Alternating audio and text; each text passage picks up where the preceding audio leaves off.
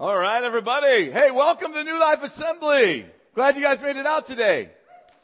Listen, if this is your first time with us, or if you haven't been back in a while, my name is Jeff Baker, and I'm one of the pastors on staff here.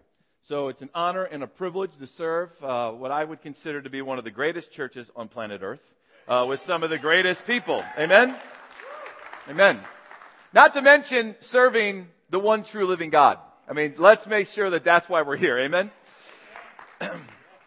We've been in a journey over these past few weeks looking at the life of Christ really through somewhat of a CSI kind of storytelling lens. Has anybody ever watched any of those shows where it starts with the murder or it starts with the crime and then it jumps back and it says, now, 2 weeks ago, and you start building back up to the event? The whole time as you watch those shows, you're always caught, aren't you? Thinking, oh, it's that girl. She's the one that did it. Oh, no, it wasn't. And then, oh, it's that guy. He's the one that did it. You guys watch those kind of shows? You guys don't watch TV, do you? Okay. All right, I see how it goes. I see. There's this thing. It's called a TV. There's these shows. Start with the crime. Okay, Roger does it. Okay, good. At least Roger does it. Good spiritual leadership. Good. Anyways, we all knew, and everybody that came on Easter, they've heard the same story over and over again. Christ's death and his resurrection. Hey, listen, it is the crux of Christianity. Without it, we aren't here today. So we're not belittling it. But many times we never dig deep into the man, Christ, the God-man, Jesus, to find out what was it that he really dealt with. What did he wrestle with in those last 24 hours of his life that led to this moment? And it's some really profound things. And so Pastor Wine, I think, set it up with us for the first couple. And here we are in the third act, if you will, of the story. We find ourselves at a very critical place, like Connie said, where Jesus is facing rejection. So I was wondering to kind of help us maybe get into the storyline of what's happening. Could you all reflect back with me to elementary school? All right? Elementary school, and there we are on the kickball field, and the incredible teacher has decided with all of his or her wisdom that they were going to pick two students and then let the rest of them be picked one by one at a time to decide who's going to be on kickball team A and kickball team B. And you know that fear. Remember that heartbeat that started to pound inside of you? And what did it go back to? God, please don't let me be the last one picked. No one wanted to be rejected, even back then. Right? No one does. What about when you're with a group of friends and you've been doing life together and all of a sudden you find out, you go on your Facebook account just to find out that the whole group went out on Friday night to have fun, but no one invited you. Wow. Even to this day, in our adult lives, that rejection can still pound hard in our hearts. What about when you've been overlooked at work for the job promotion that you felt like you deserved? But you weren't even considered. You weren't even interviewed. You weren't even one of the names on the list. And you got overlooked and you sit there in your office or at your workstation only to discover, I've been rejected. Those are horrible feelings. I remember when my youngest daughter came home one day after school, she was in tears. And she was in tears because she loved a particular sport called volleyball. And she went out for the team, and she got rejected. She wasn't allowed to play on the team. And they said to her, listen, Christian, you're really good. I mean, we like the way you play, but there's this one thing about you. You're not tall enough. And I said, I had to cry with my little girl and tell her, I am so sorry that you got your mother's jeans, sweetie. But if you were more like your mom, you would have been wearing high heels, and maybe that would have worked. That's the truth. So, my wife today is homesick right now. So, please be praying, for her. Just came on yesterday really suddenly, and so she says to me, I'm gonna try to make it, at the second service. And I said, honey, listen, you come. If you can climb out of that bed, you come, all right? I want you to be here. So she's going to try to make it here. If she comes, just greet her from the other side of the auditorium. If she gets close to you, go to one of those hand sanitizer things. Put it on your hands, rub it all over your face. All right? So just do that. But rejection. Rejection is something none of us enjoy. It doesn't matter whether we're a child or we're an adult. Am I right?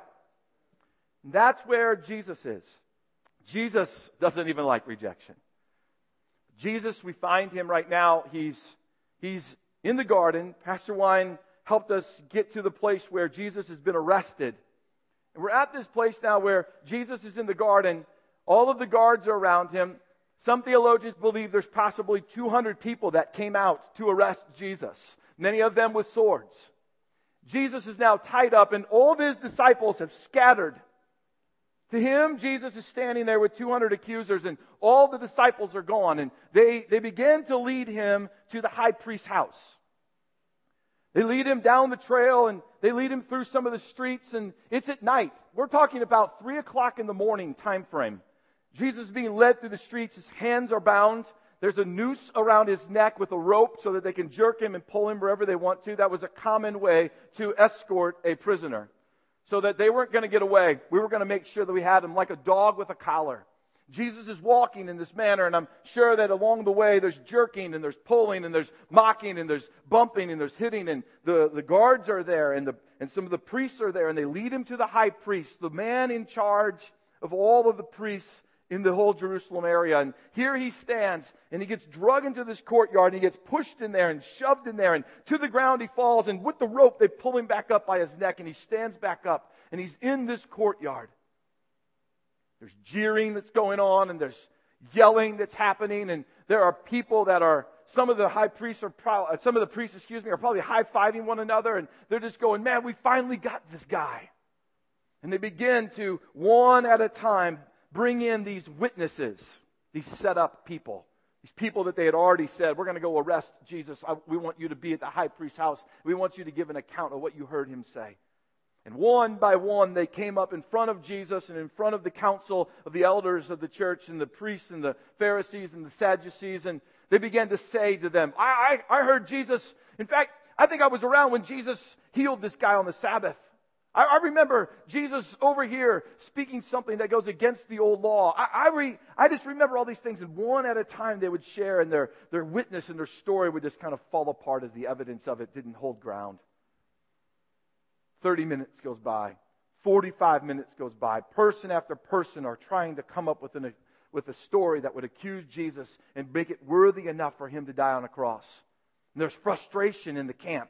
And then these two gentlemen walk in. They go, here's what we heard. We heard Jesus standing in the temple. We heard him standing out in the public areas, pointing to the temple, saying, I will destroy this, and I will rebuild it without human hands in 3 days. And at that, the high priest Caiaphas, he stood to his feet with rage in his voice, and he said to Jesus, what do you say about that? And Jesus just remained silent. Caiaphas is just stirring with anger. He's finally got something that he thinks he's going to run with. He finally has something he thinks will stir up the crowds when they rush Jesus out into the public place. And they begin to say, he proclaimed that he would tear down that temple and build it with his own hands, and that Pilate would have to accuse him and send him to the cross that day. That was their whole agenda, was to make sure Jesus died on a cross that day. Jesus wouldn't answer him. So finally, Caiaphas, furious, says to him, I demand in the name of the living God, tell us if you're the Messiah, if you're the Son of God. And Jesus, very humbly, very boldly, begins to say these words in Matthew chapter 26. He says, I am, and you will see the Son of Man seated in the place of power at God's right hand and coming on the clouds of heaven. Well, at that statement, you are the Messiah. You are the Son of God. You claim to be the Son of God. Caiaphas stands up as the leader and tears his outer garment. He's horrified at what Jesus says. And he uses this powerful word, and he says, blasphemy. Blasphemy. That's blasphemy. And all the other priests and the elders of the church, they all rise up to their feet, and they all begin to yell with one common voice, saying, you're guilty. He's guilty. I heard it out of his own mouth. He says he's the Son of God. He's guilty. Crucify him. Crucify him. And the rage in that room just begins to stir, so much so that they huddle in around Jesus. And they take a blindfold and they wrap it around his eyes. And priests begin to beat him. And soldiers begin to beat him. And they begin to crush him in his face from the right side and then from the left side. And they reach out and they pull on his beard. And then another priest would slap the back of his head. And that's all the time that they did this. They mocked him. They began to say to him, "If you are the Messiah, then prophesy. Prophesy." Whack! Who hit you then? Boom! Who hit you now? Hey, if you really are the Son of God, then who are you? Pull on his beard. Jesus found himself in a place rejected by his peers and rejected by his authority. Here he was with other teachers of the law. Here he was with his authority, the high priests that were over him.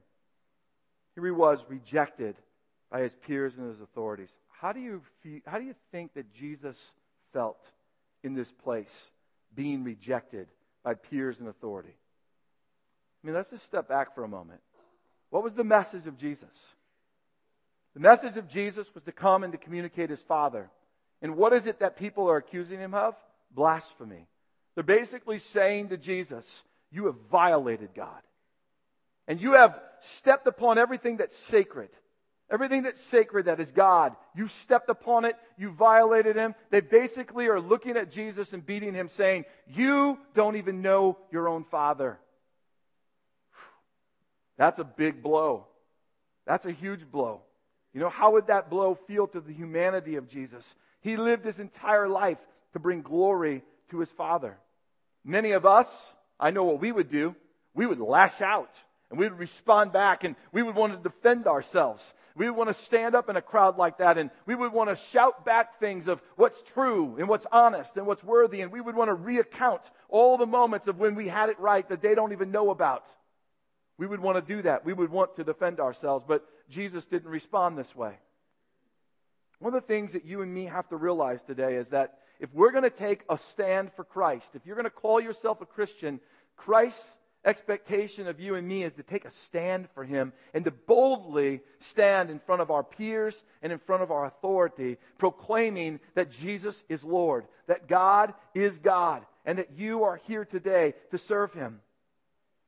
But if you do that, you just need to know you're going to be facing the same rejection that Jesus faced by your own peers, possibly even by your own authority. Jesus said this in Luke chapter 6. He said, "Blessed are you when men hate you, and when they exclude you, and when they insult you, and when they reject your name as evil, because of the Son of Man." When you go out there and you proclaim, "I'm a Christian," you're going to face rejection like Jesus did. When you go out there proclaiming that Jesus is God, the Son of Man, then you're going to face rejection. But Jesus went on and said in another passage in the book of John, he said, "Hey, listen, know this, that the world hated me first, though, or the world rejected me first." They're not rejecting you, they're rejecting Christ. But this, my friends, is not an excuse for us to not live boldly. Christ very much calls us to live boldly for the kingdom, to live boldly for God's message in the face of rejection, to live boldly for God. If you want to do that, then when we face this rejection of sharing our faith and living boldly for God, let's respond like Jesus did. Jesus didn't argue. Jesus didn't argue with them. And he didn't defend himself with anger like the religious leaders were doing.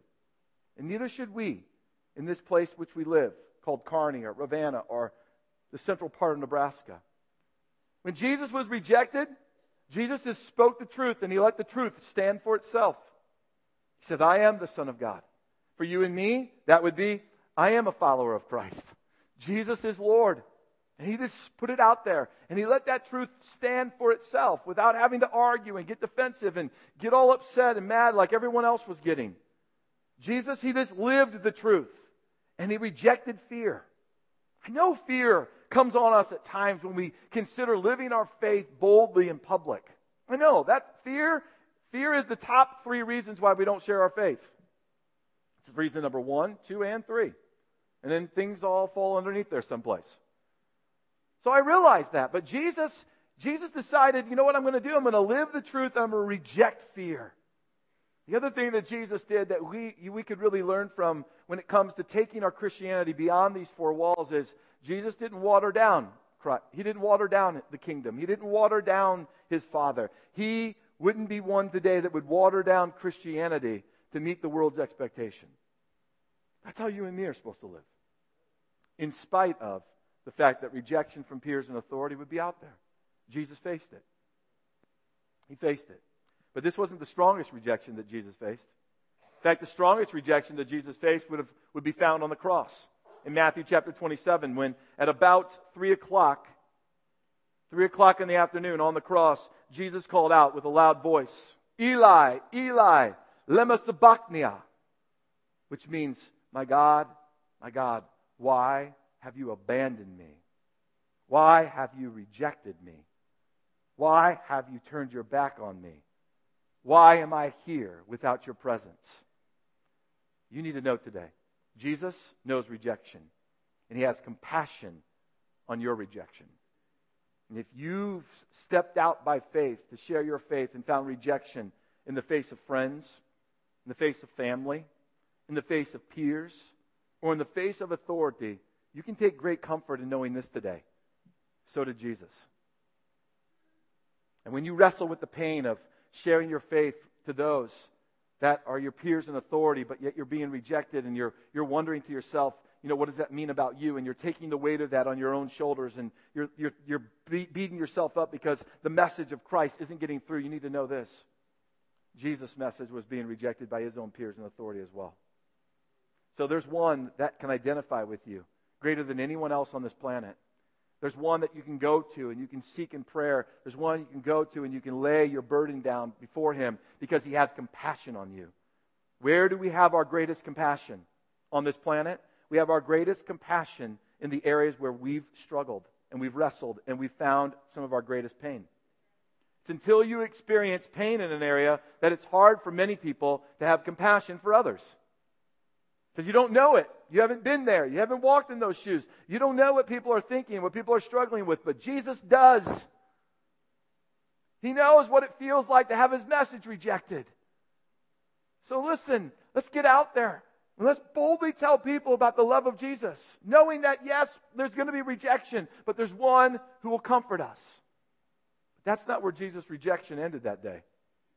I would like to tell you that's the only rejection that he experienced, but things only got more complicated. I'm telling this story out of the four Gospels. They're listed in your notes. I want to encourage you to go back and read them later. There's so much Scripture that I felt like it would be better for me to tell you this in story format. And you could go back and you could read it. But starting in Mark chapter 14 is one of the passages. And in verse 66, we see that the rejection that Jesus is facing only gets more complicated. Here, meanwhile, while Jesus is being questioned, he's being cross-examined illegally, by the way. It was illegal to cross-examine or to put someone under trial during the night. Had to be done during the day in Jesus' culture. At night, he's being cross-examined and beaten, by the way. He's already experiencing some of the punishment of what wasn't even rightfully due him.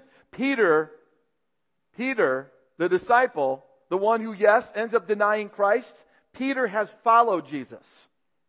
All the other disciples ran away, but Peter and one other disciple, we believe that other disciple to be John, because in the Gospels it talks about Jesus being dragged into the courtyard of the high priest and one of the disciples going in. In fact, being welcomed in. He knew the woman who was at the gate, guarding the gate. He evidently, his family had access to the high priest's house for one reason or another, and he finds his way in. We believe that disciple to be John. Peter comes along, and he's with John, following at a distance, and he comes to the gate, and he can't get in. John walks up to the gate and says, "Hey, I know that guy. Let him in." The door opens. Peter walks in. Peter now finds himself standing next to a fire about 4 o'clock in the morning. It's cool. It's the cool of night. There's a fire that's burning in the courtyard. The guards that just had arrested Jesus are there warming themselves. right? Some of the lower teachers of the law that probably weren't close in the surroundings with Jesus are out there warming themselves by the fire. And here is one of the disciples of Jesus, where all the others had scattered, warming himself by the fire. And then all of a sudden, the girl who had been watching the gate, it dawned on her. Where have I seen that guy before? I think I've seen that guy. And she walks up to him and says, "You were one of those with Jesus, weren't you?" Peter said, "I don't know what you're talking about." And he moves away from the fire because the fire is now illuminating his face and he's realizing, uh-oh, I may have been found out. And he walks away from the fire into a darker corner of the courtyard. And there he hangs out for a moment. The girl can't let it go. And she begins to talk with those around the fire. I'm not joking with you guys. I think that guy, I think he's one of those. In fact, I'm pretty sure I saw him in the garden. I think he's the guy who pulled the sword out and he swung the sword. I'm almost positive. And so some of the people around the fire, along with the girl, come back to him and they say, you definitely are one of them, aren't you?" And Peter denied it again. He said, "No, that's not me. I'm telling you, you got the wrong guy. You got the wrong guy."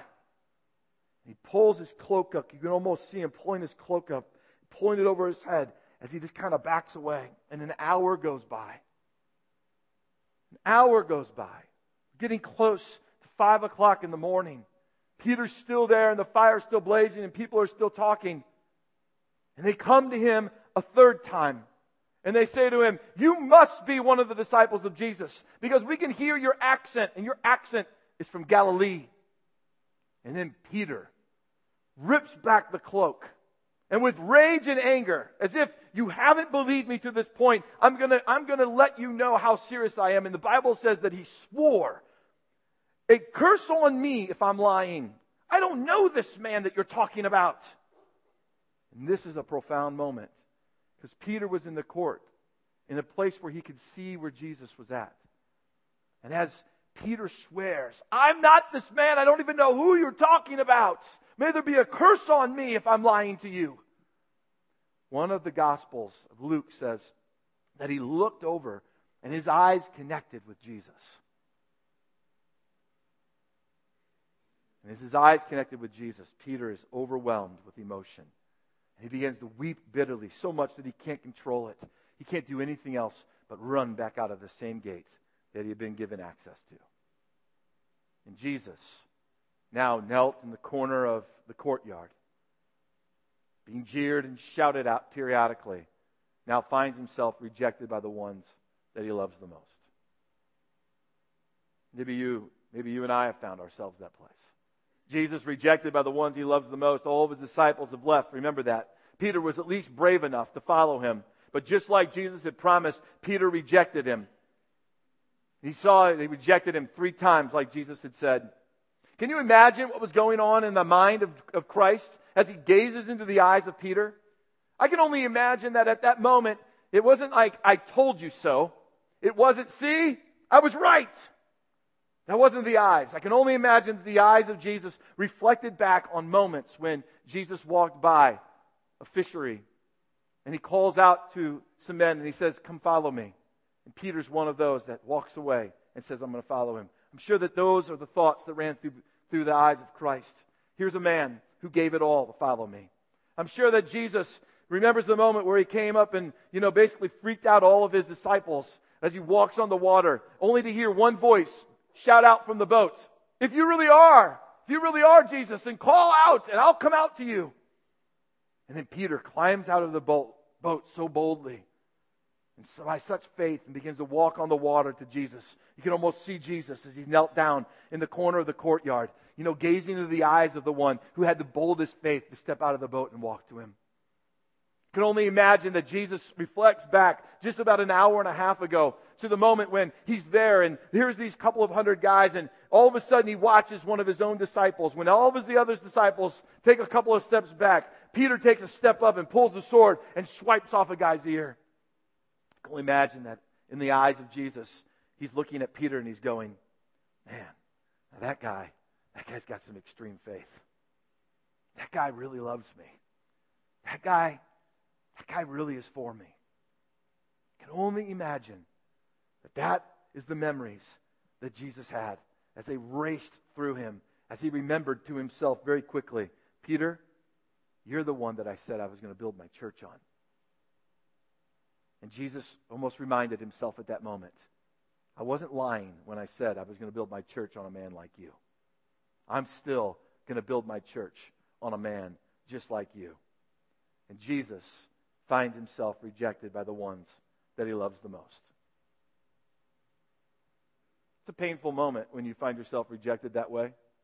I remember when my youngest daughter walked into my living room at her age of 19, and asked me to turn the TV off, and then began to tell me how she had rejected my teaching, and she rejected my parenting, and she had rejected my instructions, and that she had been sleeping with a boyfriend, and now she was pregnant. I remember that feeling of being rejected, of my teaching, of my parenting, of my instruction, of my guidance, of the wisdom, of the responsibility as being a parent. I remember feeling like, I loved you. I love you the most. I love you more than I love anyone else on this planet, but yet you rejected it. I know that feeling. I remember the feeling of my son at the age of 18, finding out that he had been dabbling with, marijuana.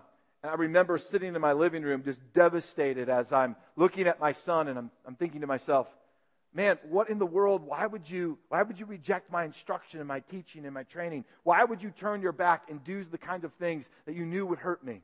Why? Now, thankfully, praise God, both of those guys, like all of us, we go through our struggle moments. Amen? We go through moments that are things that don't reflect us. There are moments that don't define us. There are moments that really don't create my identity, but there are moments that we struggle with. And I've watched them, rebound from those moments. But I know what it feels like to raise children only to have them sense or feel like they reject your teaching. I know my response. My response was not the right response. My response was, do you understand what that says about me? Right? Is that honest enough with you? Do you understand? We take it upon ourselves. And what does that do? It pushes us away from loving the ones that rejected us. Or we go to the opposite ditch, many of us. And we begin to enable the ones that rejected us in their own sin. We begin to enable them so that somehow we might be able to overlook their rejection so that we can maintain relationship, so that we can subdue some of our own pain. We find ourselves in one of those places. We need to realize today that people are human, and humans are going to hurt each other. We live on a decaying planet with imperfect people. And there are times when the rejection of others will cause consequences that hurt. But in your heart, you and me have to learn how to respond like Jesus. And I'm thankful to stand before you to tell you that these next few steps are the ones I eventually came around to. Oh, I wish I came at them at the very beginning. But none of us are perfect. But I came around to follow what Jesus did in a moment like this with Peter. Jesus in his heart offers forgiveness. That's the first one. When we're rejected by the ones we love the most, we have no other option if we want to be like Christ. We must offer forgiveness. The second thing Jesus offers is compassion. When we're rejected by the ones we love the most, we must offer compassion. We must be able to dig in where they're at, feel their pain, because they're feeling pain as well. They're feeling it. It's on their shoulders. Peter ran out of that gate and went back to fishing. Didn't even consider himself to be worthy to be a disciple of Christ, possibly. Feel the compassion to help restore the ones that we love the most, when and if at all possible. And then never burn the bridge for future relationship. It's not worth it.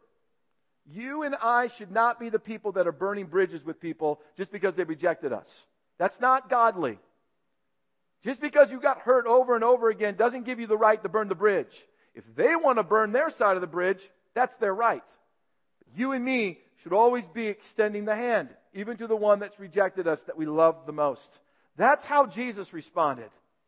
But unfortunately, we end up hurting the people that we love the most, don't we? People we love the most are the ones we hurt the most. And listen to this. Jesus knows that level of rejection. So if you're in a place today where the people that you've loved the most have hurt you the most, there's one who knows that feeling. He knows what it's like to be rejected by the ones he loved the most. So where should you bring your pain? Where should you bring your sorrow? Where should you bring your comfort? To him. He can identify. He knows that feeling. These were the feelings that he had wrestling inside of his heart as he's being led even to the place of the cross. And then in Mark chapter 15, verse 1, all of a sudden, about 5 a.m. in the morning, Jesus is cold now from sitting over in the corner away from the fire. It's been a long night in the open air. He's been beaten. He's been mocked. He's been tied up with ropes.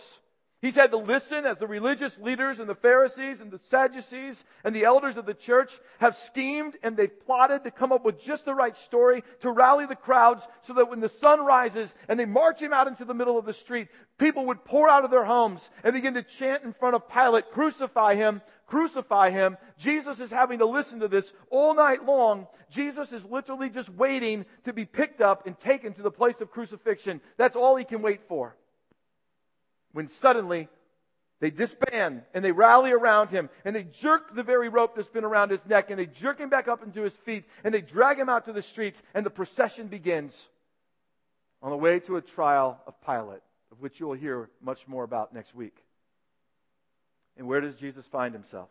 He finds himself now rejected by all. Where are all the accusers? Where are all of his followers? None of them are to be found. Jesus is surrounded by his accusers. Jesus is in a place of the humanity of man being vulnerable to the loneliness. Some of us at times can feel so rejected and we can feel so beat up and we can feel so shameful and so guilty of where we're at in life that the enemy does a classic act on us. He takes us and he puts us in a place of making us feel like we're an island unto ourselves. That no one has experienced what we have. No one can understand our hurt and our pain. We're on an island to ourselves. No one can rescue us but us. And we just become demoralized, beaten up, mocked on the inside. We mock ourselves. We beat ourselves up. And we just live in this island unto ourselves. It's a classic act. Jesus was tempted to feel that way. Jesus was tempted to embrace the loneliness of that moment of being rejected by all. But Jesus knew something. Jesus knew that this rejection was to come. So in Mark chapter 8, verse 31, it says, "Then Jesus began to tell them," he was speaking to his disciples some time back, and he said to them, "that the Son of Man must suffer many terrible things and be rejected by the elders, the leading priests, and the teachers of religious law. He would be killed, but 3 days later he would rise from the dead." Let me interject the thought that it's the rejection that Jesus faced that led him to the cross. It was the rejection that Jesus faced by all, being rejected by all, allowed him to go to the cross. Can you imagine what it would have been like standing before Pilate if 50% of the people were yelling, "Crucify him," and 50% of the people were yelling, "Set him free"? But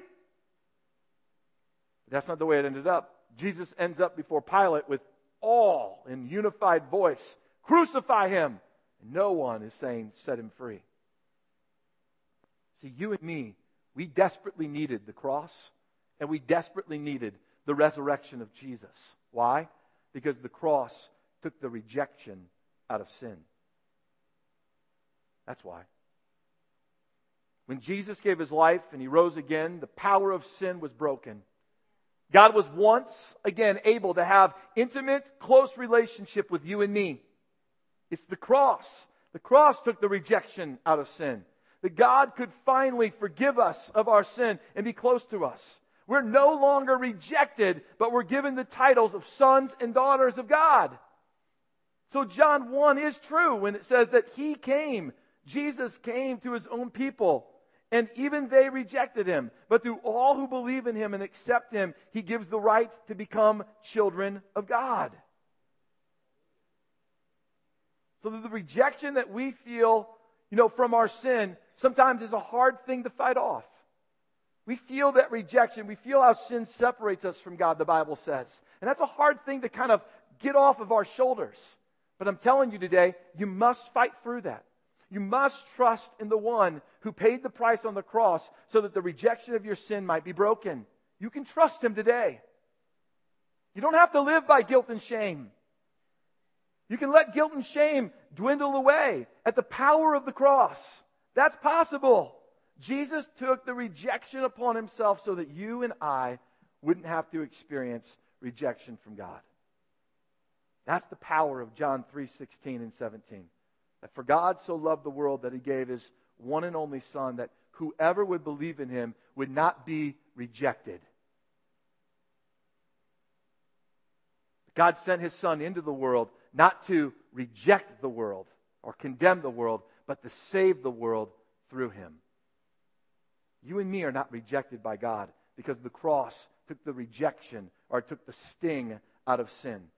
But some of you may feel like today you've rejected God so much that life can't ever get any better than this. Maybe you rejected God's law to live your own life. Or you've rejected the biblical raising of your youth and you chose to live how you think is best. Or maybe you've rejected a biblical truth and embraced a worldly truth.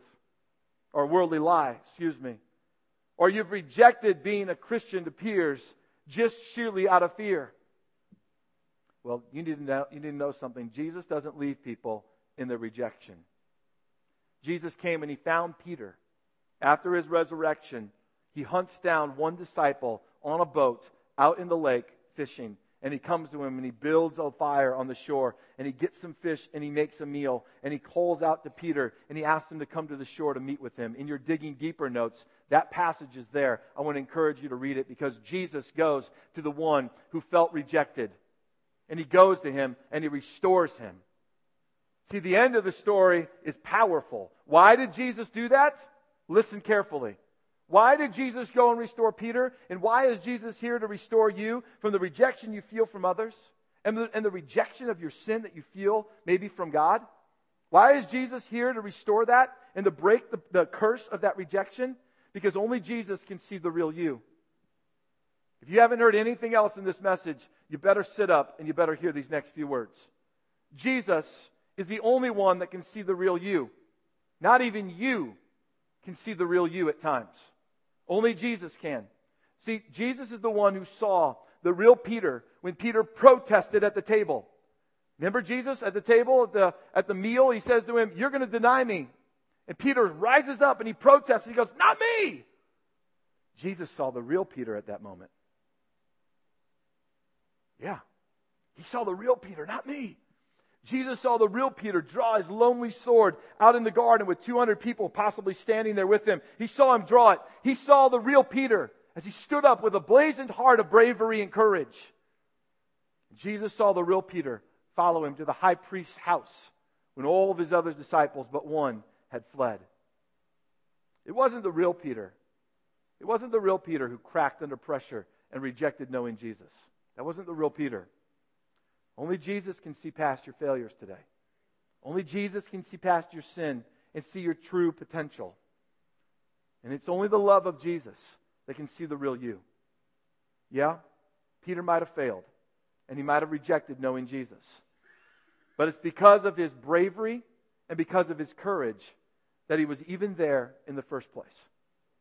Peter might have failed, but he failed in a place that none of the other disciples were even willing to go. So today, God looks past your failures and he sees your heart. God looks past your failures. He looks past your rejection and he sees the real you today. He sees the real you. So what sin stands between you and God today? Because when God looks at you, he looks beyond your sin. He sees the real you. You see the rejection that your sins brought. Maybe that needs to come to this altar today and be laid down before God. Maybe you just are overwhelmed with the condemnation of the rejection of living your faith out, but only to have others deny you and turn their back on you, and you feel guilty for that for some capacity. Or you're wrestling here today with the pain of being rejected by others. You need to know today, Jesus looks beyond your rejection, whether it's your rejection of God or it's the rejection of others towards you. and he sees the real you. He sees the real you, and he believes in the real you, and he wants to restore the real you. So why don't you stand with me today? And let's just come before God in an attitude of prayer. Would you bow your heads with me, please? Has the real you been hiding underneath some layer of rejection? Has the real you been hiding and, lumbering and straining underneath the weight of the rejection that you feel like the behavior of your life brings upon you?